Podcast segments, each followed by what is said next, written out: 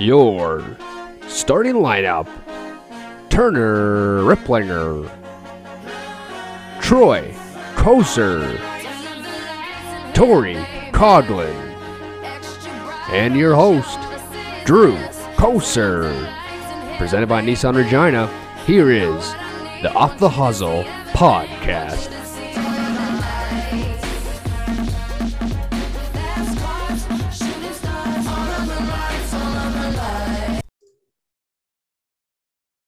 Hey everybody, we're back to another episode off the Hosel, episode 118. My name is Drew Koser. I'm your host. I'm joined by Stat Guy Rip. First time in a long time back in house. No Troy today, no Tory today. So 1D and 1T. Uh, going to be a hell of a podcast today with a great guest. Uh, he's a nail, not actually a nail. He's a nail gun. it's tough. Um, but first, we welcome Rip back into the studio, uh, back in Saskatchewan, the city that rhymes with fun. Regina. We are back. We are getting dog back. We are back. We are getting done back. What's And- up? And we're the three best friends that anyway. Okay. Yeah, I'm back. What's back up? Back in Canada. Nothing. Just I'm back. Spending eight dollars on a beer now. Yeah, Sucks. they're It expensive is what it is. Good to back. Good to be back. See- Lost Dude, my teeth while I was spit over. it out. Yeah. I just got new teeth. I'm learning how to use them. Oh, they look nice. Yeah, thank you. Um, yeah, it's good just being back with the buddies. Good to see you, my old pal. My old buddy, old pal, you. Yeah. Give me a little.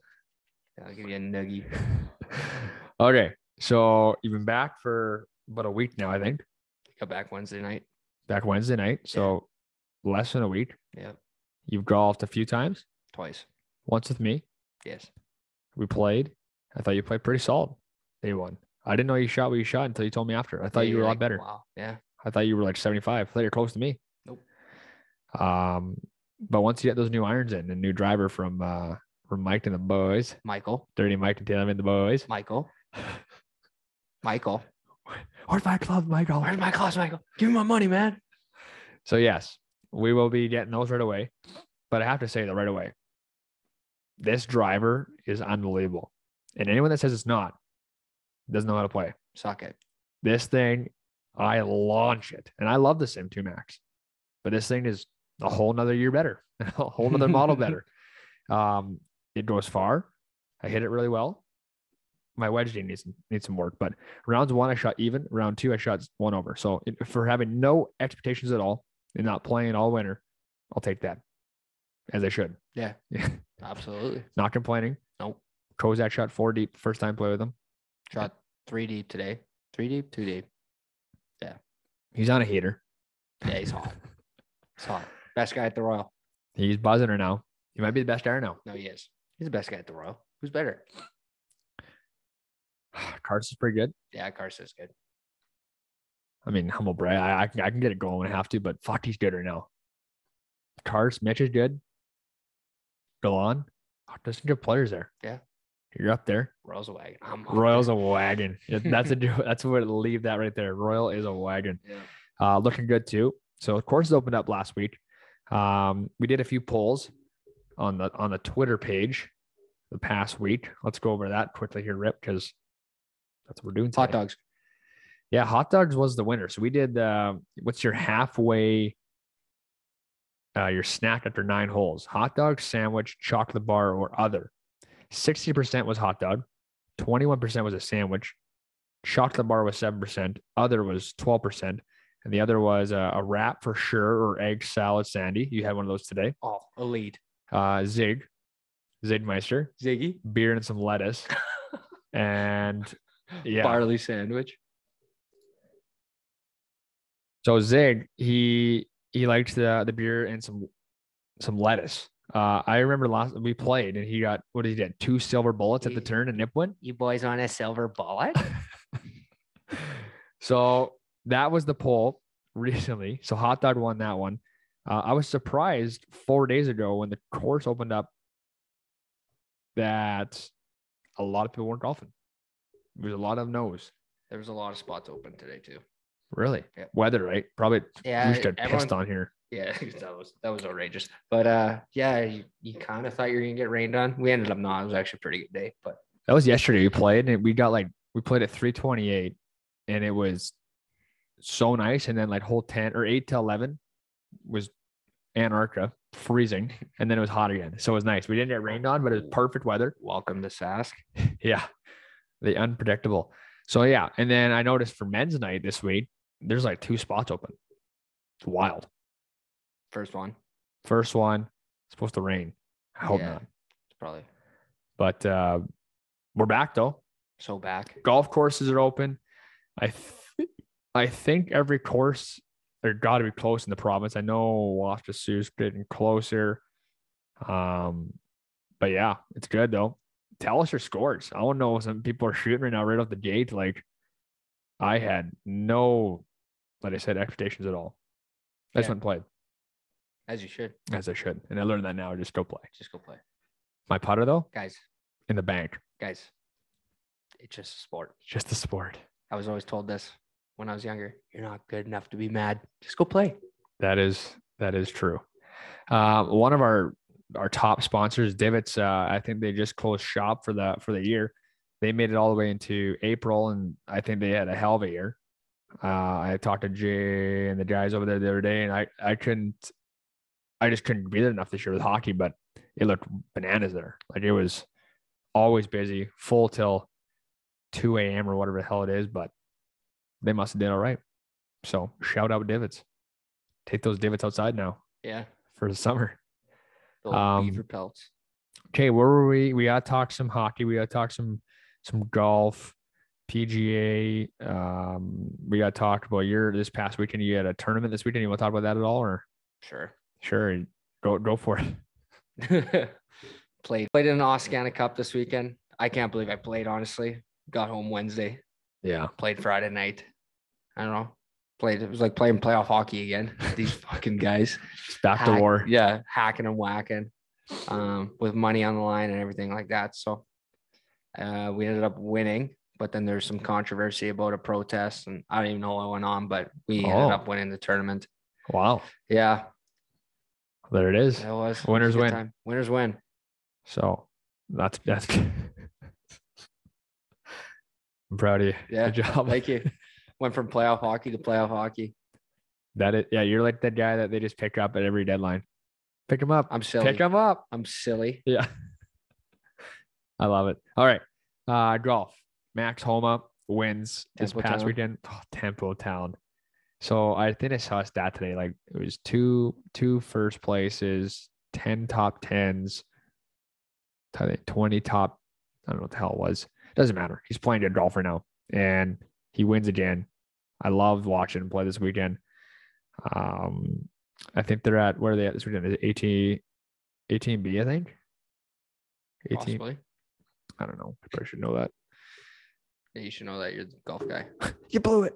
You blew it. Last week's guest though was uh, or two weeks ago now was Jimmy Jimmy Lambert, Jimmy. Jimbo. AT&T Jimbo. Byron Nelson. Ah, no, it's halfway there. Yeah. Um, thoughts on last last uh, last guest there, Rip? That was awesome. Jimmy's the best. He's just a good dude, He's a good dude. Jimbo. One of the good guys of hockey. yeah. So he's now in the second round of playoffs with uh, Bridgeport. I don't think he's gotten to the game yet. I talked to him the other day, so just waiting for his chance to get in the lineup. But yeah, obviously we're rooting for him. So NHL talk, the playoffs are kind of meh. Like, can we just get one one goal game and some overtime? 6 1, 7 1, 9 3. Like Pittsburgh and Rangers went into triple overtime game. the first game. But like now it's just blowouts. And it's just Durkin's nasty. Yeah. Even that game, it was like 4 nothing. Then they got back to 4 4. That was a game. Actually, they've had some solid games, but Colorado's on the, you know, they're about to sweep. Sound like the Guilford Flames just coming back all the time. Let's read what Jay Han wrote in today. Our boy, Jay Han. He writes in, I'm sure he'll talk about them, but how about them Avalanche? Going for the sweep tonight? Who knows? Is Colorado sweep tonight? Probably. Probably. But I think they're they're so good. They're dumb good. Like their worst players, good. There's no weak spots in the team. no. Actually, that was a scary thing that happened with Kuemper's eye, though. Yeah. You see that? Oof. Anything involving eyes. Eye. It freaked me out. It's Scary. gross. Even Bergeron's eye. How about the Bruins battle back now? Is it 2 2 now in that series now? I think 2 2 now because they won two at home and then Carolina won two at home. Um, Yeah. The Leafs. We got we got to talk about them. Like, like, let's not beat around the bush here. This series is comical. it's just shit kicking after shit kicking back and forth. They have to win, but do they win at home? They- they- they- I don't know. is it over? I think it might be lightning in six now. Is it 3 1? It's two two. They Leafs one on the road. Yeah. Oof. They've went back and forth. Oh yeah. one's Oh, okay. No one's won two in a row yet.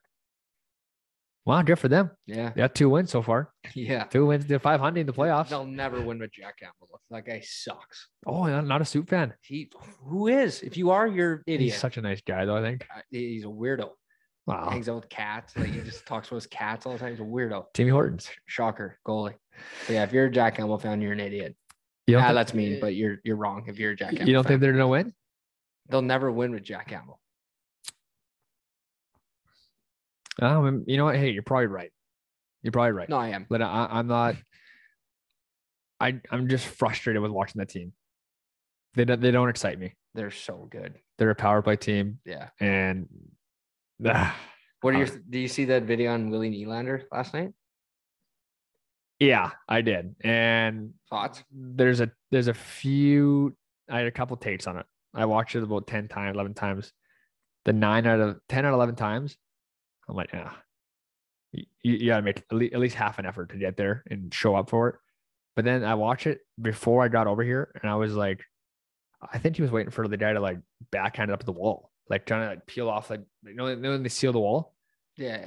like he was, you knew what he was doing, but he was No, he bailed. he bailed. But I think he was hoping to like it would have came back that Yeah, way. I don't mind it at all. The ten, the ten and eleven, I'm like, I mean, fuck, I'm probably I'm probably doing the same thing. Well, I'm 100 percent doing the same thing. You're down five nothing with that meatball coming at you. No, So you got a series to win, not a win, not to score. for everyone to say, you know, he's a milk bag, this and that, no, he's fucking disgusting. he's sick. He's actually a pretty tough player too. Like tough to play against. And so what he and for the announcer to say I'd bench him the rest of the game, scored two goals. Yeah. It, it would have been nine nothing if he didn't score. So fuck, who cares? Do I expect him to fight? No, not at all. But that guy, that guy had one Cernak, whatever his name is, likely gonna put him through the glass. Yeah. He doesn't care. He's getting paid a million a year. Yeah. It's yeah. I'd be doing the same thing. I think people gave him way too hard of a time for like, in a five nothing game. There's bigger fish to fry. Oh, and everyone's saying, oh, that's why they won't win. It wasn't do or die game. You didn't need to score there. If it's if it's a two two game in overtime, I bet she's first to puck. Yeah. Yeah. I, I it was five nothing. They didn't need to score. Yeah. It wasn't over. It wasn't game seven. It wasn't game four. It, or whatever. That wasn't a do or die game. It Mhm. was. The I'm game was more. I'm more valuable in the game in game five than I am hurt for the next three. Yep. So, for anyone that shits on Nylander, take a look in the mirror. To be honest, though, I mean, Yeah. fuck, I, I bet you everyone that's oh, that's a mirror, but you're soft. Go play an NHL game. Yeah. Go play against men that are trying to kill you. Like I, I just people are so quick to judge and see one angle. The first few times I, I was like, okay, maybe, but at the same time, I was like, well, wait a minute. I don't really need my best guy getting blown up. Yeah. Probably not even playing him, to be honest, with down five nothing. Yeah. So, anyways, I, I if the Leafs win at home and they can get it to six, who is home ice? Leafs home ice. So Yep. they- if they can win at home in seven, they have a chance, I think. At home. But fuck, they, they gotta win. If they lose tonight, they're toast. Mhm. Toast. They're starting the parade in Tampa. Yeah. Bum, bum. So Oilers though, they're is it two two now 2-2. too? Yeah, They're in a little bit of pickle now there. LA's pushing hard. Yeah. That Jersey's nasty. Sick. I was happy they lost last night because now I get to go watch them. Yeah, I heard you're going. Yeah. It's pretty sick. in LA. Uh, So during the final of uh the Oscana, we uh they did like I was like it was in between whistles and it was like, and from your out of town scoreboard, the Edmonton Oilers are down two nothing to the uh, LA Kings, and we wanted them to lose because we're gonna go watch Game Six in LA. Content. Yeah, exactly. That's sick. Get it going. Um, so when they announced that, I like look at my parents like, let's go during the game. that is sick. yeah. So uh, yeah, now we get to go. Here's my one thing. I said it months ago on the podcast about Draisaitl. When things don't go his way, his body language sucks. I know he's unreal. I know he's so skilled and he's talented and he can score 50 and I can't score 50 in the show. I get all that. There was a few plays last night I was like, You're a leader of this team. That that's the scout in you though. It is body language. I guess. Yeah. But fuck, man. Like I feel like McDavid might do it when the cameras are off, but like he's just I don't know. But he does compete though when, they, when the game's there, like he's there. Yeah. yeah. So I mean they were down two at the time. And the one thing that amazes me is that LA's winning without Doughty. I think he's still one of the best team in the league. I couldn't tell you. I haven't watched him in a long time. So But so they're they're in a tough one there. Calgary, they're two two now. Um, the f- I I they're not the two two. Dallas is up two one. I think Dallas wins that series. They have two one. Yeah. They play at night. Oh, sorry. Um, Dallas is good. They're mean. They're heavy. They're super skilled. I think at times, like from their back end up. Yeah. Klingberg and Heiskanen or Heiskanen, like gross. And then you have, how about the stat of I think 64 goals now. Joel Pavelski, Joel, Joe Pavelski, the most goals by an American-born player in the playoffs. That's gross. Yeah, he's been in the league for 20 years. 64 playoff goals. Yeah, he's made some long playoff runs too. And he had two goals off the far pad last night. Thank you. POP, pass off pad. Yeah. As a coach, you're just so horny. I was like, go, pucks let's cut that clip. On net. so, yeah, I don't know. What else, what else is there? Now in Nashville, they're they're toast. I think Yeah. they're done. Sorry, Jen. Fuck. Um, See you soon, Janner. who else is there? Pittsburgh Rangers. Good series too. Yeah, that's a good one. Washington. Is Pen- Malkin playing? I think he is, but uh, I Yeah, he is. okay. He scored good. the OT winner in that triple overtime game. good because I've And noticed in the last uh, three games. So, Washington, Florida, too. how about the first rounds? Like, just Powerhouses. yeah, This year, Wild. there's like there's there's little gap, especially in the East. There's little gap between the top teams and the bottom, like first to eight. it's wild. Yeah, Okay. Well, I think we've drawn long, long enough here. Um, let's go to our guest. Our guest today, Nails, talked about them right away at the top of the show. Tough, can fight, can play. Uh, good dude, just in general. I think full time caveman too. full time caveman, loves to cook. Got a new new thing going on called Post Up. He from Toronto, born and raised in Toronto, Ontario. He played for the Edmonton Oilers. A stint, not stint, fuck, more games than I had. We, we call it, or I just a cup of coffee with New Jersey Devils there. Joe, yeah, a cup of sludge, Yeah, a couple black black coffees, black mud, they call it. Cup of mud. cup of mud. Um, Luke Gazdic, sick, Yep. good dude. dude. Jinx, yeah, we me just coke. become best friends. Yep. Uh, yeah. So great guest today. Great interviews. About 50 minutes, five zero. Um, if you want to skip our uh, us talking, by all means, Probably should do that. yeah, best interest. But Luke, uh, great interview. I hope everyone enjoys it. Turn around. I know you had fun. So here's episode 118. Luke Gazdic. Hope you enjoy it. Off the Hosel is proudly presented by Cutter and Buck Clothing. Cutter and Buck Clothing is crafted for your active lifestyle, engineered for exceptional versatility, so it'll be perfect for work, work from home, travel, date night, golf, walking, boating, hiking, and entertaining. Their clothing is thoughtfully engineered with performance features like moisture wicking, stretch, UPF for sun protection, and with easy care and time saving features such as durable collars, added spandex, and blended fabrics that are comfortable and stylish. Cutter and Buck shares their commitment to sustainability with their commitment to sustainable products, sustainable operations, and sustainable production. When you choose Cutter and Buck clothing, you are getting the genuine spirit of the Pacific Northwest. Check out Cutter and Buck on all their social media platforms. All righty, we're pleased to have on today from Toronto, Ontario. Drafted in the sixth round to the Dallas Stars in the 2007 NHL draft. He's now retired and has made his debut on Sportsnet Talking Hockey. He's also has a new thing going on called Post Up. So after all that, ladies and gentlemen, we're happy to have join us today, Luke Gazdic. Well, thanks for having me, boys. I like that intro. Appreciate it. Right. We got shit to talk about today. I can't wait till we get later in the interview. the post Let's up. get after it. We're gonna talk about the post up later, but I have questions about it. I don't know what it's all about. I was Yep. trying to read it, but we'll get into that in a bit here. I want to know first off what's new with you, what's going on, and what's happening in your world. Man, um, you know, I want to say freshly retired, but it's been a couple years now. Toronto's been a bit of a battle to get stuff going. But, um, you know, I got my hands on a couple different things. I was out in Edmonton last weekend. I'm doing some alumni stuff with them. I was at the game.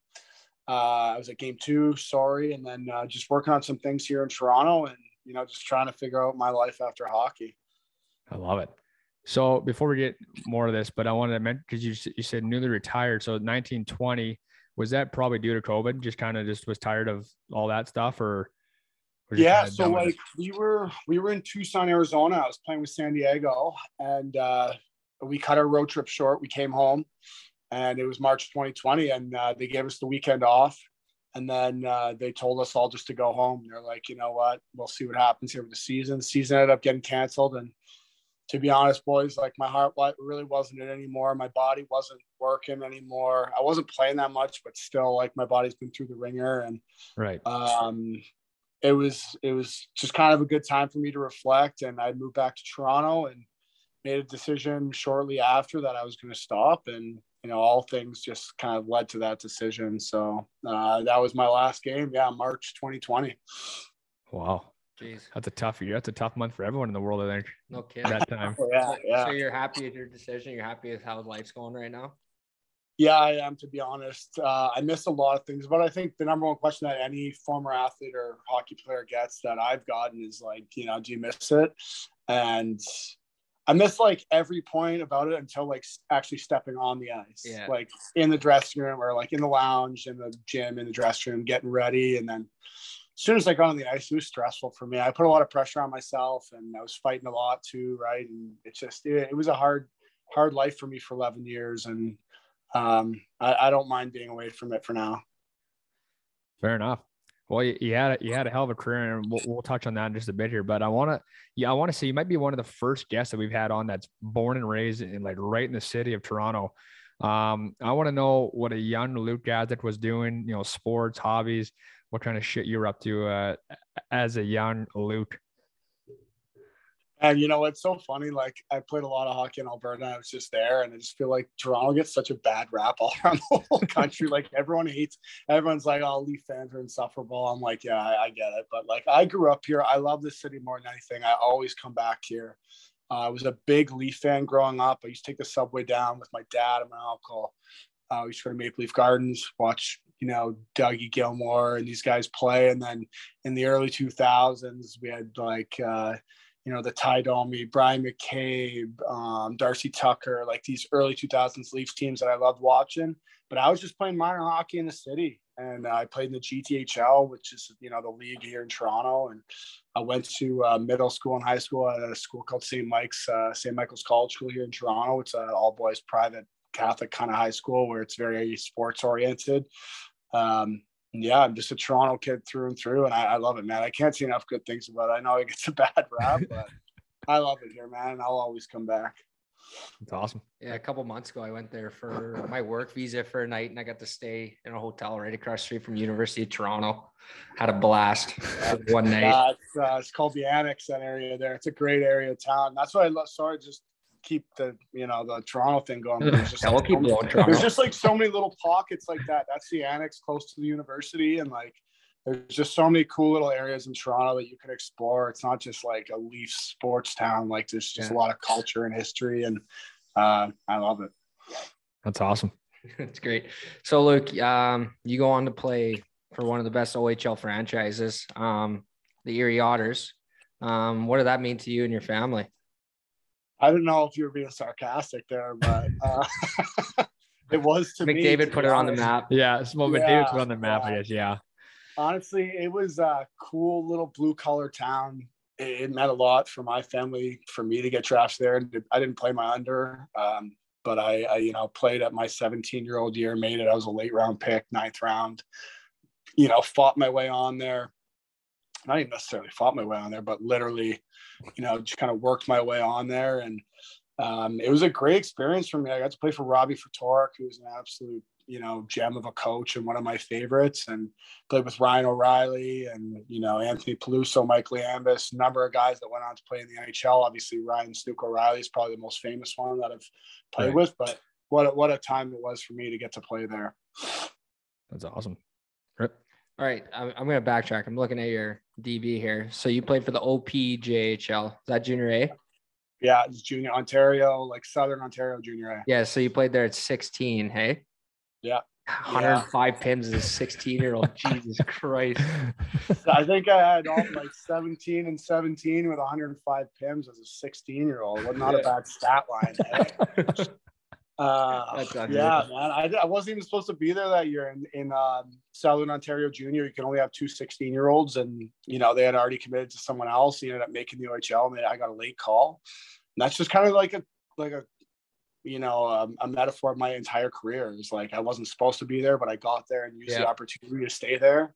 And then like I made the most of it. And then that's just kind of like that's basically my whole career. Is like a guy that like probably wasn't supposed to be at that level at that time, but he used his opportunity and right. yeah, just made most of it. So you, you mentioned his name, Ryan O'Reilly. I mean, you play with him, and obviously we all know what he does now with the St. Louis Blues, and you know, won a cup. You know, what, what was it like playing with a guy like that you know, in your three years there, and I think he came for years two and three, I believe. Um, you know, yeah. years two and three for you. But you know, what was it like playing with him? Like, was he was he a late bloomer, or was he kind of a stud right away? And he was honestly the same player he is now. He just he, he didn't move as well, but the work ethic is like nothing I've ever seen of any teammate, not just in junior in pro hockey. This guy had habits and things that he was doing at 16 that I had only started doing in my mid 20s. We're talking things on the ice, skill drills, and and conditioning stuff that he did. Um, he was doing this stuff when we were like 16. He sat beside me in the dressing room, and he was just like he was so mature. He had this really calm, cool head on his shoulders, and uh, uh, just a really cool kid too. Like he just like he loves to hang out, like loves to just whatever play vids or play guitar. Like he's pretty easygoing. Uh, I know he was then. I'm still friends with him now, but incredible hockey player. And when I look back at my career and like even before that, obviously we're talking about junior, it's probably one of the proudest things I've had is to be able to take a 16 year old Ryan O'Reilly under my wing and kind of teach him the ropes. Absolutely. Rip. All right. So, I mean, you played a tough role. I mean, everyone knows that. And we just, we talked about it a little bit. Um, um, oh my, you played a tough role. Oh, did I ever, bud? yeah. So that's always been part of your game. I mean, you, you found a way to get to the NHL playing that role. So just just walk us through what it's like to be like that. So I mean, we talked about like all I talked about growing up and playing the GTHL, and even even in Wexford, I think I had 105 pounds, but I didn't really fight a lot. I was never like a confrontational guy on the ice. I, I wanted to I wanted to be a skill guy. I think every tough guy you'll ask him, you want, would you rather fight 20 times a year or would you rather score 20 goals? Yeah. I can tell you the answer almost every time. Like yeah, I didn't want to be fighting all these guys 20 times a year, but you know, I got to Erie and I started fighting and you know, I was good at it. Like I was winning these fights and I started to pick up on little tendencies that I thought like that I thought were easy that guys didn't pick up on and I started to learn stuff along the way. And then uh, by the time I got to pro, that was kind of the MO for me was, you know, he's a tough guy that can skate and play, but he's going to play on your fourth line and he'll fight your tough guys. And so I kind of stepped into that and I realized that if I was going to make it anywhere, I kind of had to do that. And it wasn't always fun at times. It was hardly fun ever. The only fun time was like right after those fights and stuff. Yeah, yeah. Getting the the ad- admiration from the fans and the teammates, but it's a stressful lifestyle. But I wouldn't have it any other way. I don't know if I'd do it again, but I wouldn't have it. I, I wouldn't have it any other way. It's a tough role and it's a tough thing to uh, to accomplish on a daily basis. But man, I did it and I did it for a long time. I'm super proud of it. So Luke, like one of my relatives, Joey Kocur, he did it a long time in the National Hockey League. Obviously, he's a Yeah. I heard he was nails. I mean, I missed that genetic for sure. Um, but he was tough and he fought the big guys and the small guys and this and that. But it's like he told me one time that the skilled guys just felt so much safer. Obviously, I mean, obviously that's their job to help them and you know protect them a bit, but their team loved those guys so much. I mean, would you say when you know even when you were at Edmonton or you know, would you say that those guys respected those guys that much more, just being you know that enforcer role? Yeah, I think so. The gruesome twosome there in uh, Detroit, Joey Kocur, Bob Probert, two of the biggest legends ever. Uh, I mean, I, I, for me, I just got treated so well by guys just because I think it just went uh, unspoken. And I kind of came into the perfect storm in Edmonton where we had, you know, Nail Yakupov, Ryan Nugent Hopkins, Taylor Hall, Jordan Eberle, and then next two years, Connor McDavid, Leon Draisaitl. Like I had these kids that, and you're not like another tough guy on the other team isn't going to take a huge run at Connor, but I'm talking guys like halfway through the lineup depth guys. And right, you know, if, if anything happened to you know Halsey, for for instance, you know, just go over and have a conversation with him and just say, hey, you know, do you plan on playing this way the rest of the game? Would you want me to make your life hard here? Like, kind of like have conversations yeah. with guys like this. And I know it kind of sounds like scary for me to say, like, you know, but like, and then if it was a bigger guy, I wouldn't even have that conversation. It would just be non-negotiable. I'd be like, hey, you're not doing that ever again. And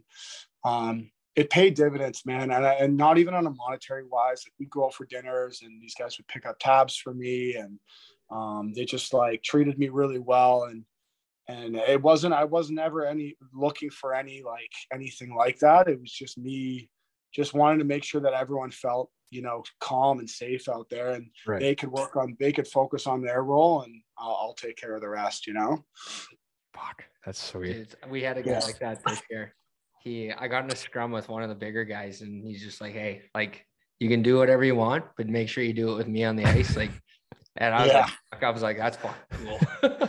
so Luke, I know I remember I remember saying this we were in San Diego, just kind of uh, piggybacking off that story. And I was playing in Stockton and Andrew Mangiapane was our first line left wing. He was wearing number 26. And I remember one of their tough guys took a run at him he's on the he's on the first line, and I remember just looking at him.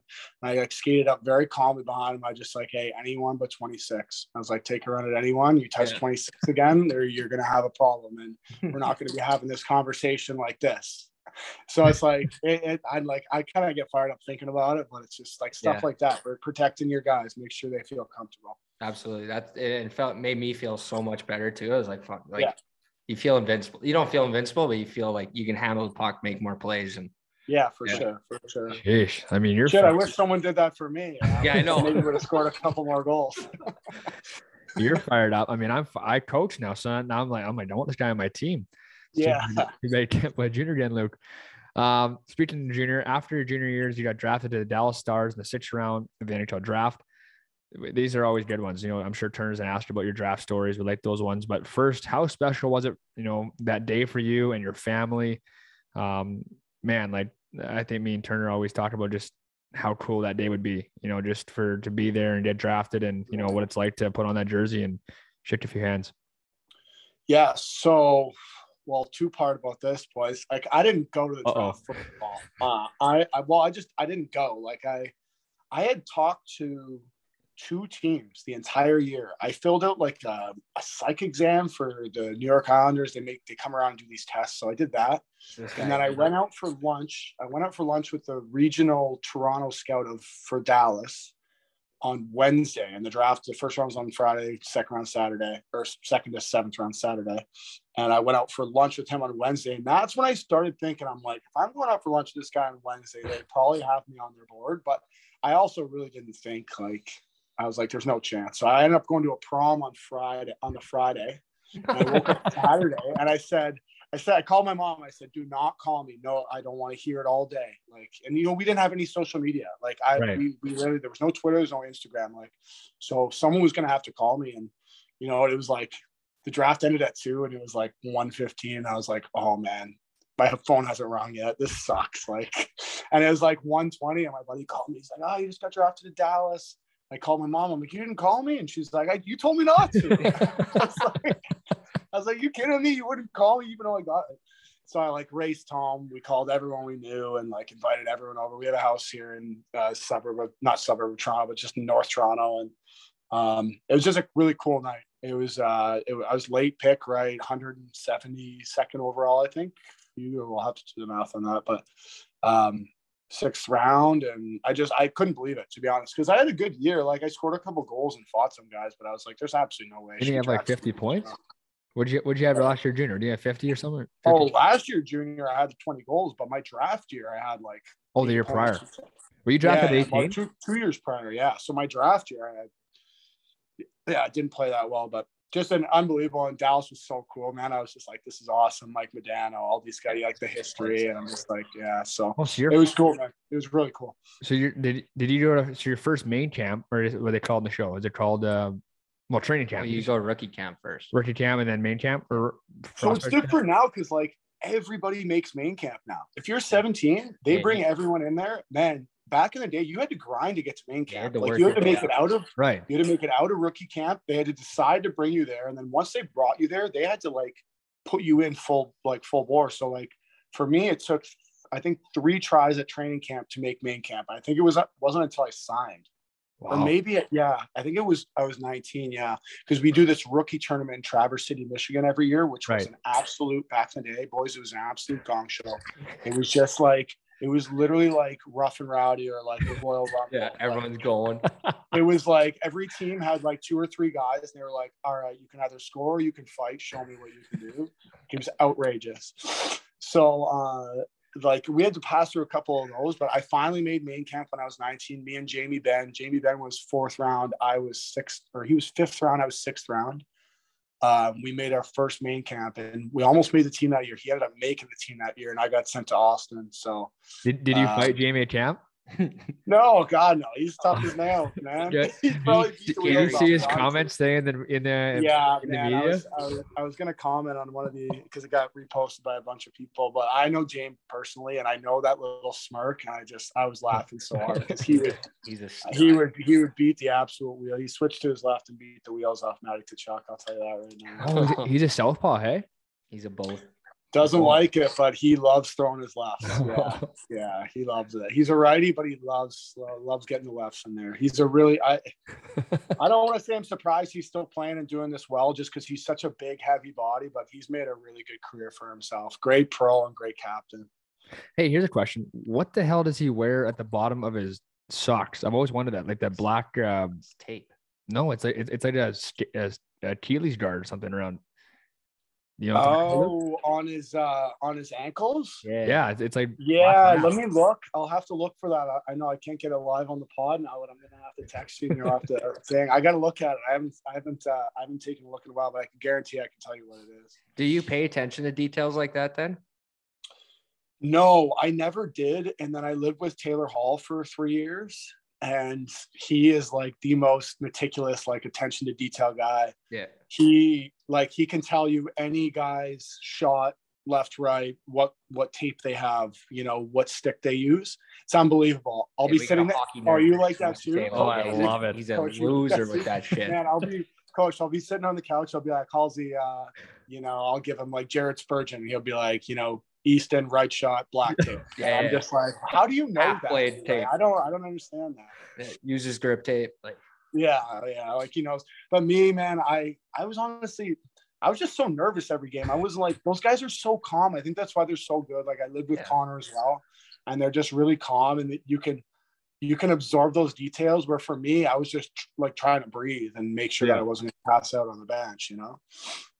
Okay, well, let's go to this. And after, because uh, after you played a few years in the American Hockey League, you uh, got your first NHL game, played two and a half seasons with the Edmonton Oilers.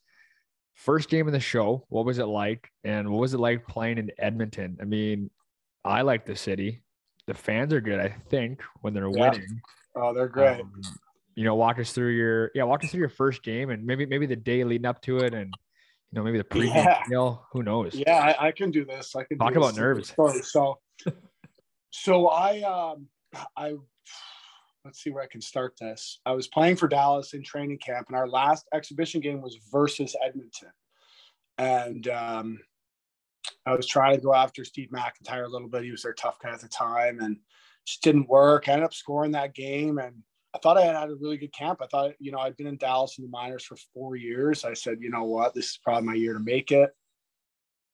they they tell me I'm going down on waivers, going back to Austin. So I drive down to Austin. I'm devastated, right? You know, fifth year in a row in the in, in the in the minors with no NHL experience yet, no games yet. And uh, the waivers clear at 12, and at 12:01, uh, I got called to the coach's office, and um, our coach Willie Desjardins said, uh, "Hey, uh, Craig MacTavish is on the phone. He wants to talk to you." And I, as soon as I heard that, right, like I'm getting chills thinking about it right now because I just remember thinking, "Oh my God. Edmonton." I was like, "Oh my God, Edmonton!" Like, so I pick up the phone, and he goes, "Hey, this is Craig MacTavish." He goes, uh, "You ever played in the NHL?" And I'm like. Well, hey, you should probably know that. You just up on waivers but I'm like, no. He's like, well, you're. This is Sunday, Sunday at noon or Sunday at uh, midday, sorry, or noon. Yeah, and he goes, um, you're going to play in your first exp- or in your first NHL game Tuesday night, Hockey Night in Canada, our home opener versus Winnipeg. And I almost dropped the phone. I was just like, okay. And he goes, do you want? Do you need anything? I was like, no.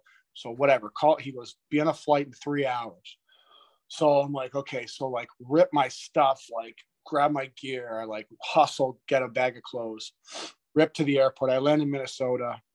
Mark Messier is there waiting for me. I so I take the flight with Mark Messier. Brings me, we told hockey stories for like three hours. I was like, oh, that's a whole different podcast and stuff. And uh, so he brings me to the airport. I practice the next day. I'm actually in the lineup. Then Tuesday, yeah. And I remember walking out and fans all had the rally towels. First NHL game. I get out there. There's a quick icing. I don't even, you asked about pregame. I don't even remember skating that day. I don't remember what I ate. But I remember getting out there and the fans were waving their towels. We got a quick icing. And usually for an offensive zone face-off, they'll put out the first, the top six, especially You that go. early in the game, you know. But we're the fourth line. But he goes, "Hey, stay out there." So this has been about eight, nine seconds. So you go stay out there. You started the So- game. No, no, no. This is just our first shift. Sorry. Sorry. It's just our first shift. Yeah. But like for the offensive zone. But my centerman Will Acton looks at me. He goes, You want to do Sedin? And Sedin's this little play, rip right behind you. The wingers switch uh, over Yeah. top and, and, you know. And I grab the puck, walk around the circle, and I throw it on net and it goes in. And I remember looking at the puck go in and I was just like, Okay, that's got to get called off. Like this didn't just happen. But the whole crowd's going nuts. So Again. and they they review it. They didn't like review it, but like they looked at it. Yeah, so it was first game, first shift, first shot, first goal. It was 14 seconds into my first shift. I scored my I'd first retire NHL right goal. then. I'm done. And that's what I thought. I was like, you know what? I was looking up and I was just like, this isn't this isn't happening, right? So after the first period, I had an interview with Scott Oake with Hockey in Canada, and you, know, you get that CBC towel. so he goes, you know, you just broke an NHL record. You Mario Lemieux scored 15 seconds into his first NHL shift. You just scored 14 seconds into yours, and I was just like, all right, I'm good. So next shift I went, next period I went out. I fought Scott Thorburn and like three shifts in. We went toe to toe at center ice. I was just like, you know what? Let's just make this the best night ever and uh, we ended up losing in a shootout. That sucked, but uh, yeah, man, first game was uh, quite the experience for me. No The shit. people of Edmonton, are like, this is our guy. This is our guy. yeah, man, there uh, there's some really. The, the YouTube video is great. I think it's Kelly Hrudey and uh, I don't know who's doing the uh, play-by-play on it, but they're just they do a great job commenting it, and it's uh, some of some of the most fond memories I look back on. That's unbelievable. That's Yeah. I'm so jealous now. All I want to do is have a pregame skate with the team. I, I didn't want to play a game. I know, dude. And you know what? It took me like 65 games to score number two. Like I can't believe don't you guys went out there and you guys you guys ran it over under like right away. Hey, we're, we're running Yeah, like, being over I under was- play. It's like I remember he looked at me and I was just like, face off play. I was like, just get the puck to the net. Like, let's Yeah. just let's figure this out. get know? it deep. But, One, two, two. I'll change quick. Let's go. yeah, legit. when Yeah. you pick the winger. Puck. Yeah. Well, that's sick. That kind of ruins one of my questions later in the gallery here. But uh wow. Okay, so who is who is in net then? Who do you play? against? Andre Andre Pavelec. And uh, yeah, you can uh, you can clip the video or just watch the video. It goes off, I believe it's Mark Stuart's stick. So like it kind of ramps up and gets under his glove, but you know, it, it just it just happens so fast and that's pretty much the rest of the game was a blur after that. And then um, you were just asking about playing at Edmonton, man. Like we weren't great those years, but they still support the team so well. And we were at Old Rexall Arena, which was falling apart, but it's where all the championships were, and uh, just a cool place to live, cool place to play. It's cold as hell, but it's uh, it's Dude, cool. in Regina for a week. We I live down here. I haven't spent too much time in Sask, but I can imagine. But that's Jeez. wild. Well, he can just ask Ebbs how livid Regina is. I guess he Oh, has. Oh my god, that guy loves that guy loves Saskatchewan more than anything. Well, as he was, uh, should. Yeah. And um, actually, one of my one of my good buddies, we sat together on the plane. Keith Aulie. I don't even Yeah. know where he's from in Sask, but He's he would just tell me. He would tell me about his summer. I, I'm like, yeah, I'm going back. I, I do skills on Tuesday, Thursday, and I power skate Monday, Wednesday. He's like, yeah, I ride the combine. Yeah, you can day." say that. Yeah, you just hit the fucking tractor all day. yeah. It was literally like, his off-season training. He's like, I don't open my gear till like August 15th. I just Yeah. the combine all summer. I was gonna say that. I'm like, this guy doesn't start skating till the middle of August. and Then he gets. Yeah, no, Then he he's, gets things he's going. too, man. He was unbelievable. Yeah, he's a good dude. I've golfed with him a few times last summer. He's he's a Yeah, giant one of my- human. One of my favorites, man. That's wild.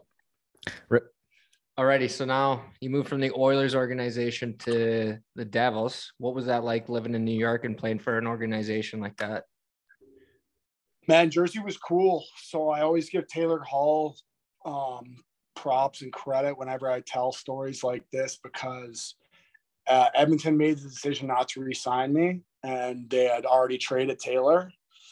So, or maybe well, one of the other happened first, Right. but um, he went to Jersey and Ray Shero. It was right before the trade deadline, right? I think it was the day before or two days before, and Ray Shero asked Taylor if he needs any, if he needed anything, and he said, "Go check in on Luke Gazdic." And so, the first call I had when, um, you know, when uh, when free agency came calling was uh, was Jersey, and I didn't know anything about Jersey, man. Like I grew up in Toronto, like I watched a lot of Canadian teams, but I know they've won they've won three cups, but like I didn't know anything about the New Jersey Devils or You started watching like. Jersey Shore.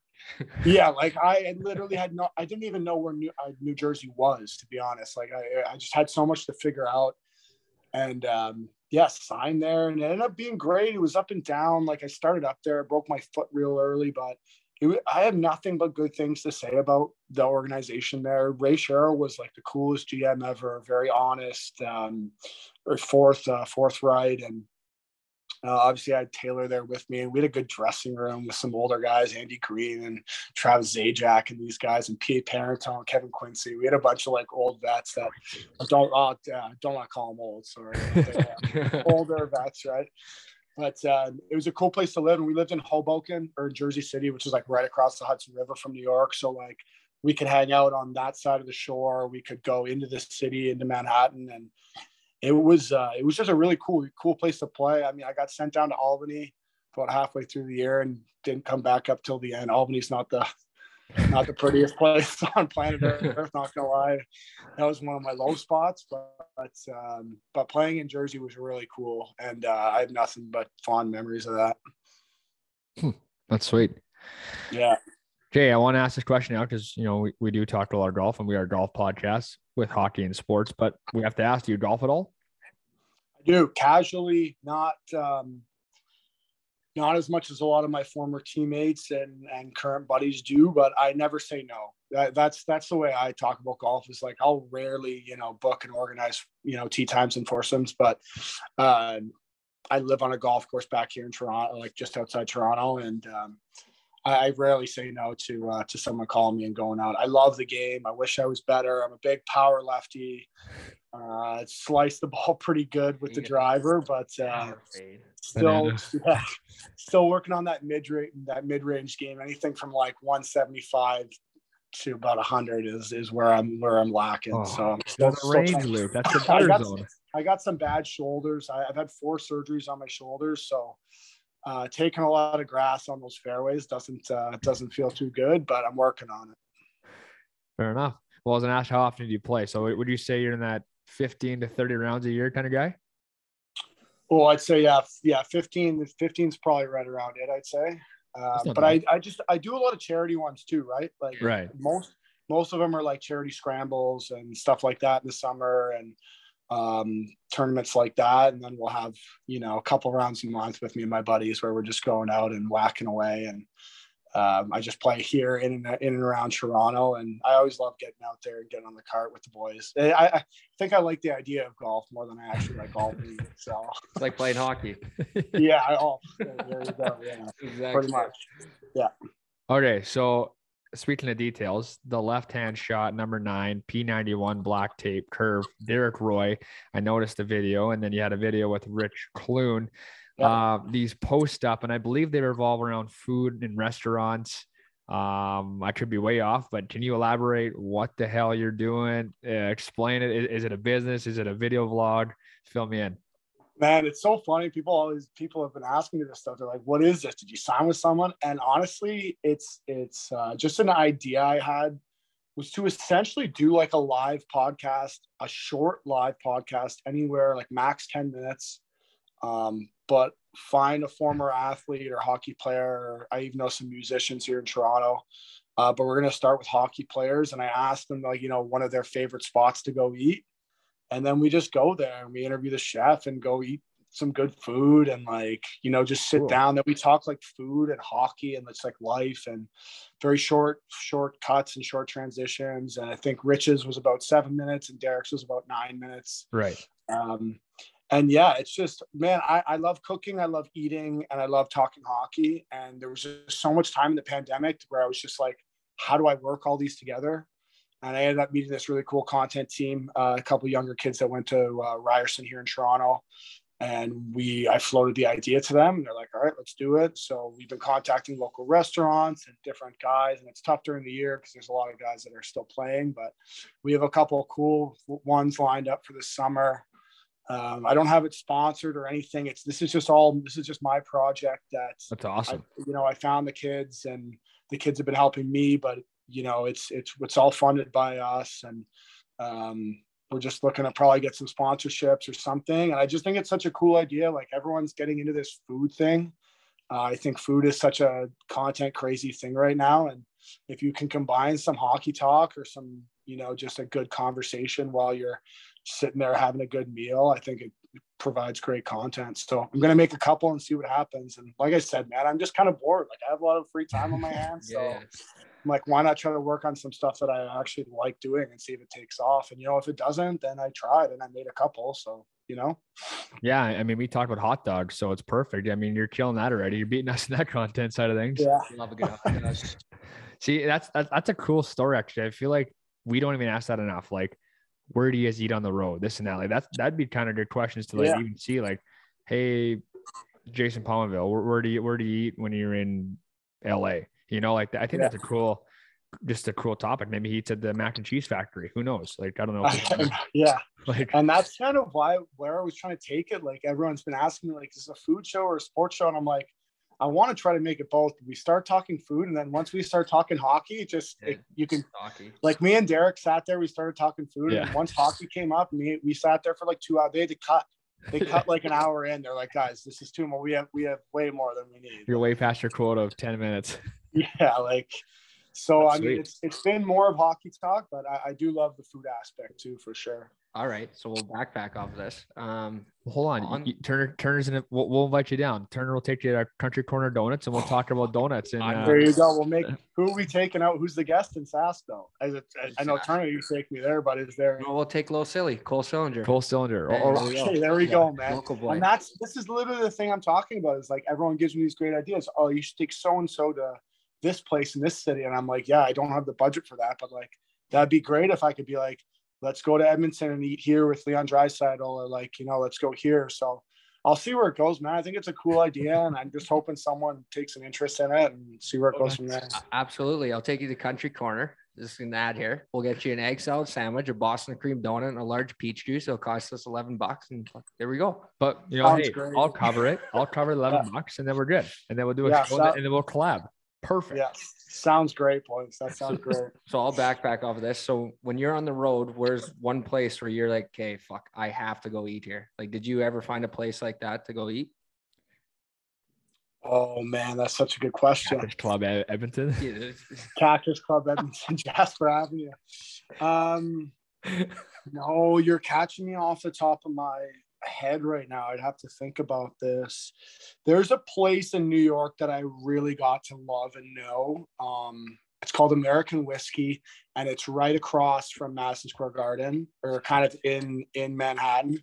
Um, I ended up getting to meet the owner there. He's a big Devils fan, so I have to shout out them. I'd be there all the time. Whatever team I played for on the road, I would be there. Um, and then oh, I'd have to say, I don't know, man. You're catching me off off guard here. I'll, Say uh, BP's I'll in Edmonton. McDonald's It's 'cause, downtown. like the, Edmonton. the the Cheney, we used to go to a lot of the Cheney restaurants, right? Like we go to Yeah. Nobu in LA and like it was amazing. Yeah. But it was more just for like the boys being there and Yeah. eating some sushi and stuff. But I'll have to think about that because there were some really good spots. Nash- Nashville always had good uh, good eats and uh, Dallas has great eats. Uh, Tampa's got great eats. So there were different, uh, I would just say cities rather than um, restaurants that I can think of in general. I love it. Question for the gallery. Question from the gallery. All right. Off to our segment called Questions from the Gallery, sponsored by Rubber Co. Rubber Co was founded in 2021. It's made of 100% recycled tires and has tons to offer. Offer rubber parking blocks, speed bumps, gym flooring, matting, and now our new hockey devices, the Deflector. Check out the website, www.rubberco.com, on social media at Rubberco. And you can call as well at 306 541 9840. Think with your head and choose the right rubber. All right, Luke. Did Luke freeze on us? I think he froze on us. He's back. No. Oh, we're, We're good. back. Am I still here? You're Yeah, there. You're there. Did you hear the ad? You heard it, right? Yeah, I got you. I got, I heard the whole thing. Okay. Rubber Co. All right. Let's go. Favorite beverage after a round of golf? Uh, ice cold lager, like a good, crisp, clean, cold lager. We love Europe then. That was a Happy Gilmore ad. Yeah. Crit, cold, cut, Cool. cut. I like that. All right. Rip. All right. Who's the who's the toughest guy you ever fought? Oh, good question. Mm. I'll go Brian McGrattan. Big Earn. Yeah, bigger. And man, I've never felt when some when he grabbed me, I've never felt someone that strong in my in my whole career. yeah. So I signed in the league that he retired from his last year hockey. And I was Mhm. looking at videos right before I went. And I was like, fuck, what am I getting myself into? Like, what league is I this? know. But it's it's over the Yeah. years, it's become more of a more skilled league and everything, and not too many meatballs like him anymore. So Yeah, that no. worked out. All right. You play with a young team at Edmonton, Luke. Best locker room story slash prank. Mm. Well, locker room story. That's uh, That's probably tough. Maybe Yeah, may- prob- maybe off the probably, yeah, record. maybe I shouldn't. I thought we had a good prank one time. You know what? We used to send. I, I don't want to say I- this is the first one that comes to mind. Oscar Klefbom, love him to death, but not the brightest kid every now and then. And so we had blue and white helmets. We would religiously send them out with the wrong helmet, like for games and practices. Like we would all be wearing blue helmets, and like for practice. And I'd be he, I'd be like, hey, uh, uh, I'd be like, Oscar, it's white today, and he'd walk out and he'd do it. We did it like like four or five times, and it just never got old. Everyone would be skating around, and coach would be like, hey, Oscar's got his wrong bucket on again. That's like religiously, man. Like it's just like I got him like five times. Jeez, looked in the mirror. Yeah, no kidding. Yeah. All right, go All righty. so you got to play with Ryan Smyth. What was it like playing with that legend? He's unbelievable. Um, he, I, I mean, a kid growing up in Canada, he's captain Canada. You see him play every world championship for the last 20 years. And then I'm in the dress. He was actually the first guy when I walked into the room at Rexall with my bag over my shoulder and my sticks in my hand. He was the first guy standing there. You know, everyone wears this like tight Under Armour gitch now. Like everyone's got like the skin tight stuff. He was still wearing that like old school blue, Powder blue. yeah. Baggy like cotton long sleeve stuff. I just remember walking in, I was just like, this guy is a veteran. Like, Vintage. he shook my hand right away. He's like, Ryan, nice to meet you. I'm like, yeah, like I know. You. Uh, an autograph? but he just like he took me under his wing, kind of. He was so nice. Like he was he was cool. And then in his last, uh, I'll tell you a quick story. In his last NHL game ever, it was at Rexall. He used like something like 50 sticks. So like every shift and like warm up, he was doing all these different sticks, and his stick is really weird. It's that Warrior two piece with a wood blade, Blade. and he signed. I got him. He, he signed the, the whole blade for me, and um, that it's hanging up in my house in Nobleton right now, just outside Toronto, and it's like one of my most prized possessions. He was one of my one of my faves, You should have got his gloves with those six inch cups. Buddy. It's up to the it's glove and elbow pad combined. Imagine putting bubble gum on those fingertips. Uh, yeah. the full elbow in there. That's wild. That's pretty cool though. I, I always wonder. I, I, I think when I watched the Gretzky one when he used like 81 sticks or whatever it was, or 90 sticks, and then, and then now you say that story. That's kind of cool for you know a guy to take that up. Like, he obviously he's playing his last game and still wants to play hard, but Yeah, for sure. it's more than a game at that point. I think. Yeah. So, okay. Um, ultimate foursome on the golf course. Anyone? Ooh. Um my let's say I'm gonna go my my my best friend, my I'm gonna go my dad. I'm gonna go my favorite hockey player, Wendel Clark, and I'm gonna go my favorite golfer, Tiger Woods. Kelvington, Saskatchewan. Love that. So Yeah, I guess yeah, Wendel played in Toronto when you were growing up. That was- Yeah. He's my favorite guy too. I mean, and he was like, I, I don't want to sound like a phony saying that because like I don't remember like even going to watch him. I just remember him being there, and I remember Right. seeing his electricity. And then as I started watching more and more highlights, and like I got to know him, and now yeah, I have even more respect for him now. He's the best leaf cap. Well, yeah, I'll say best leaf, leaf captain of all time. I really liked. I grew up watching Mats Sundin too. I know they're completely different players, but Yeah. Wendel was like Wendel was my guy who always I used to, you know, mod, try to model my game after. The nail too, He or is was a nail. Tough. Yeah. Yeah, that was one guy like growing up, I was very fortunate to be around a lot of hockey names and stuff like that. Like I got to meet Ovechkin and Sid and those guys, but like one guy that stuck out to me where I was actually like starstruck was meeting Wendel Clark, which is crazy. Yeah, we uh here I'll just keep telling you more stories than we Absolutely. We uh we filmed that well we didn't film it but we did that movie Ice Guardians Yeah. um, that came out a number of years ago and the premiere was in Toronto. The initial premiere was in Toronto and so that's my hometown. There's like 450 people at this premiere and we had a hot stove on the stage after.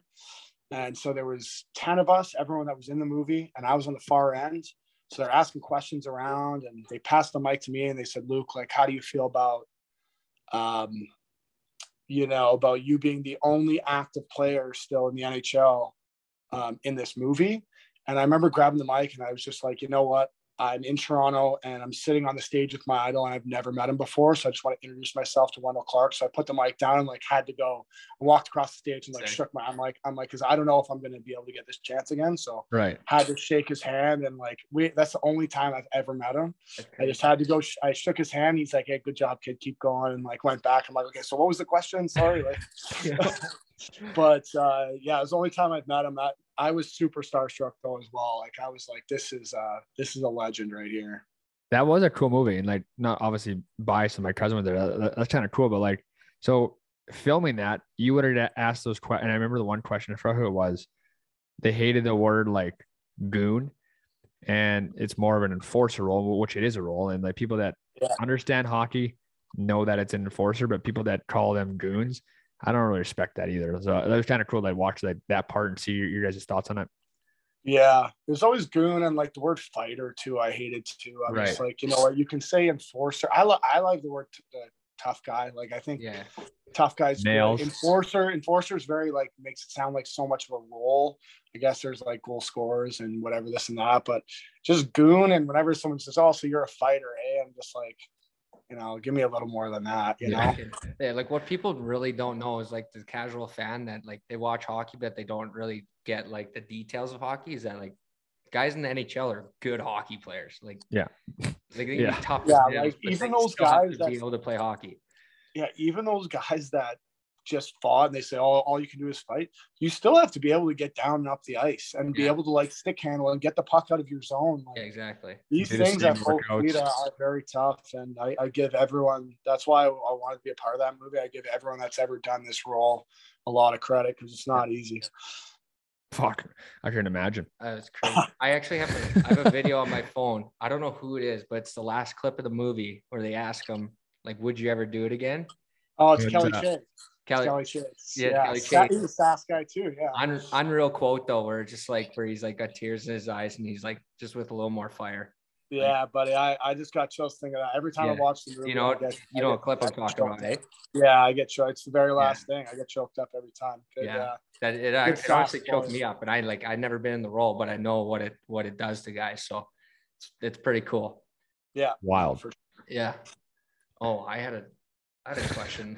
Um, Okay, here's one because we just brought up about getting up and down the ice and that. So let's talk about uh, who's one guy you play with that just f- blew up drills, just drill buster. Oh man. Don't tell him I said this, but it's probably Halsey. No, I believe it. I 100. Well, I, I just Really? Like, like Oh, yeah. we're not on a podcast that's going live.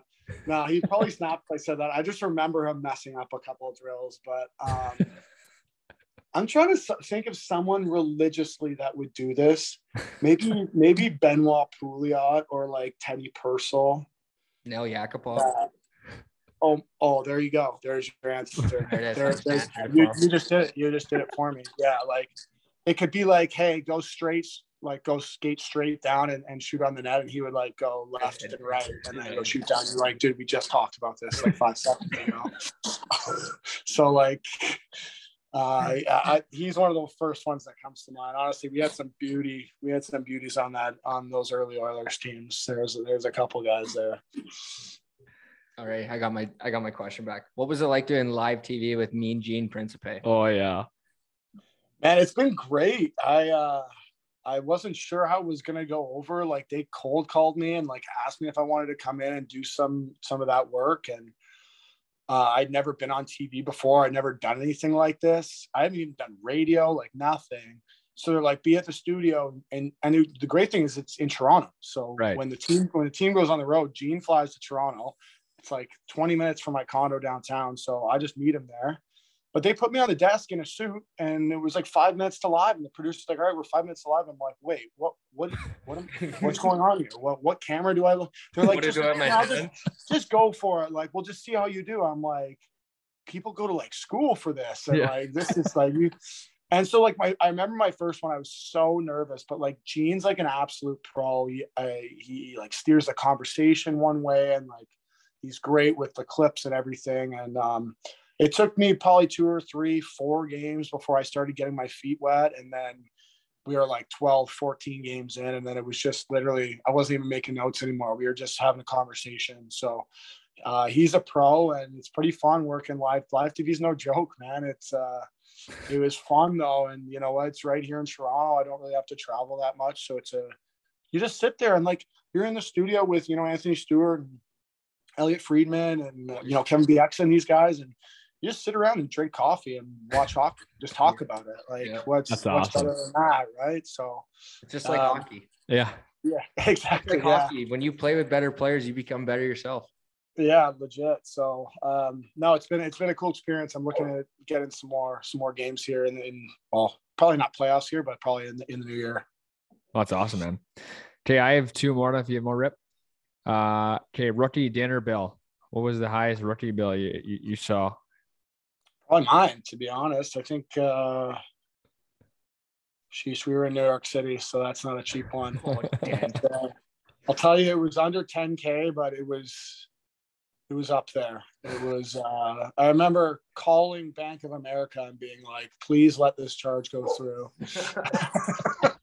well, I remember swiping it first, and the waitress, I was just like, "This is absolutely not going to work." I think my limit's two hundred and fifty dollars, not twenty, not five grand. Like, Yeah. and I remember calling Bank of America. I was like, "Just one time charge only. Just let it go through, please." uh, so yeah, it was. Uh, honestly, though, I, I would pay that one again. It was one of the most. Looking back, one of the most fun nights of my career in New York City with the Oilers uh, for rookie. Hey, can you stop? Oh, my dog's barking. Dog's barking out there. All right. Well, we got lot, one more here. We, we don't want to keep it too long. Um, this one we usually end the podcast with is, you know, just a, you know, a piece of advice for a young listener today. You know, what whether it takes to you know make it on TV or the National Hockey League or doctor, lawyer, whatever it is. Uh, just some advice for a young listener today. And it's the most cliche thing too. It's just like control whatever you can control. I, I always worried about like the outside mindset, what people were saying and thinking uh, about me, but just do you, be yourself. And um, man, I, just from, from my own personal experience, like I was never the the most skilled. There's no there's no way I should have played 11 years professionally in four years, 150 games in the NHL. Like there's no way if you would have saw me when I was younger. Just uh, do you. Uh, don't really give a shit what anyone else says or even your teammates if they don't think you're cool or something. You know, just like do you control what you can control and just keep grinding. And if you if you love it and you're having fun with it, then continue to do it. If you're not, then maybe you should look for something different. But just have fun with it and work your bag off, and you know everything will kind of fall into place. It's awesome, Luke. I have one more question. What's your uh, your sweater? What's your sweater mean there? Oh, uh, I, uh, this was last weekend in Edmonton. I wore this. Uh, Hockey Helps the Homeless uh, organization that has uh, games all across Canada. Uh, last week we were in Terwillegar, uh, just uh, us in, in, South Edmonton. So the next one is at the end of the month in Toronto, and it's a great organization that you can uh, look up and, and, check out. They have games all over the country. That's awesome, man. Okay, uh, Luke, man, I had a blast today. I, I know Rip did. We appreciate you coming on, you know, kind of short notice, and we're happy uh, we could do this, and I hope we can do it down the road. Yeah, anytime, boys. Thanks for having me, and uh, cheers.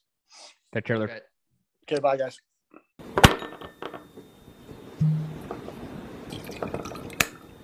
Last Mountain Distillery's spring seasonal releases are here. They have a ton of great options for this spring and summer, like hibiscus lime vodka, sweet tea vodka, local coconut vodka, and local watermelon vodka. With the nice weather coming, it's time to get out on the patio and enjoy a taste of Saskatchewan from Last Mountain Distillery, Saskatchewan's first micro distillery. Keep an eye out for the ready to drink beverages, raspberry mojito, gin fizz, and mango seltzer, which are coming soon. Can't make it out to the distillery in Lumsden? No problem. Their products are available online or at most retailers across the province. Head to lastmountaindistillery.com to learn more.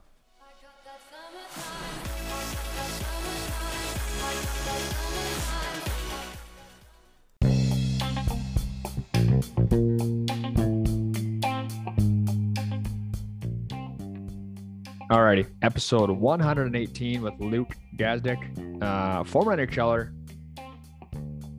was a good interview. Yep. I had fun with it. Go 15 times a year, he says. Ultimate foursome was kind of cool. His dad, his best friend, and Tiger Woods. Oh, yeah, his dad, favorite hockey player, and uh, Tiger Woods. So that was cool. Sasky boy. Not Tiger Woods. Went yeah. Clark. um, yeah. I'm trying to think of all the things we talked about. Rookie dinner, Oscar Klefbom. yeah. Colorblind. Nail Yakupov. Yakupov. Halsey. Colorblind. Taylor Hall. Drill Buster. Ryan Smyth's cuffs. Using 50 sticks. Yeah. Sign the whole thing. Um, yeah, just a good dude though. Like I think I think he'll be a good a good face for TV. Uh, good voice too. Like he's he's intelligent. He knows the game. He played the hardest part of the game. I think. I think goalie's pretty tough, but playing in the hard areas of fighting, getting punched in the head. Yeah, having having to show up for one of those. Um, so kudos to that. Played in Erie, not with McDavid, so don't get excited there. But uh, no, it was uh, Ryan O'Reilly though. That's a nail too, I think. Yep. So, uh, 118. Men's night this week. You playing men's night? No, sir. Got to go get a COVID test. All right, you're flying out of the country, going to Los Angeles. Yeah. You're going to Palm Springs, right? Palm Springs, but going into LA a couple times. So you got to make sure you do some content though on the story. What kind of content? At the game, crushing a dog. I'm have a fucking hot dog during an LA Kings game. What do you have? Hot dog. I said I'm going. Oh, to. I was like, box of nachos or like, exactly. like off semi-pro. Are those from home? Hopefully, I get put in the jumbotron and slug a beer back. That'd be sick. Let's go. You and Luke. That'd be unreal. Yeah. Um, maybe you'll see Madonna. Sure. Mike. Mike Madonna. wasn't that funny. Uh, that was okay. It was brutal, brutal, but Yeah, great, ex- junk. No, great I'm execution though. I'm- That was good. Okay, so uh, you didn't have fun there. Yeah. And yeah, like content for sure. You got you're golfing Yeah, for sure. Story golf. I'll be golfing lots. Hopefully your clubs come. Michael. Yeah. The post show is brought to you by Molson Coors. Dave Stewart and the boys. I saw Stewie the other day. Went to Really? The, yeah. There's at Molson's. there's rumor mill. They got some new seltzers coming out. Really? Yes, sir. There it is. Okay. Uh, well, this is episode 118. I'm tired of talking today. Hope I've enjoyed the interview. Turner, it's a pleasure to have you back in house here. Um, have a fun, safe trip. I won't see you. Uh, well, maybe I'll see you tomorrow because this drops. If not, golf it up. Lots of content, stories. You and your dad. Um, have fun at the game. Yeah. We'll talk to you I'm next more, week. I'm more excited about the baseball game, but yeah. Well, what game? Dodgers versus Phillies. Let's go. Sick. Yeah. That'd be sick. Dodgers and the famous whites. There it is. Yeah. All right. Episode 118. Hope everyone enjoyed it. Turn it. Talk next week. You bet. Everyone else, peace. See ya.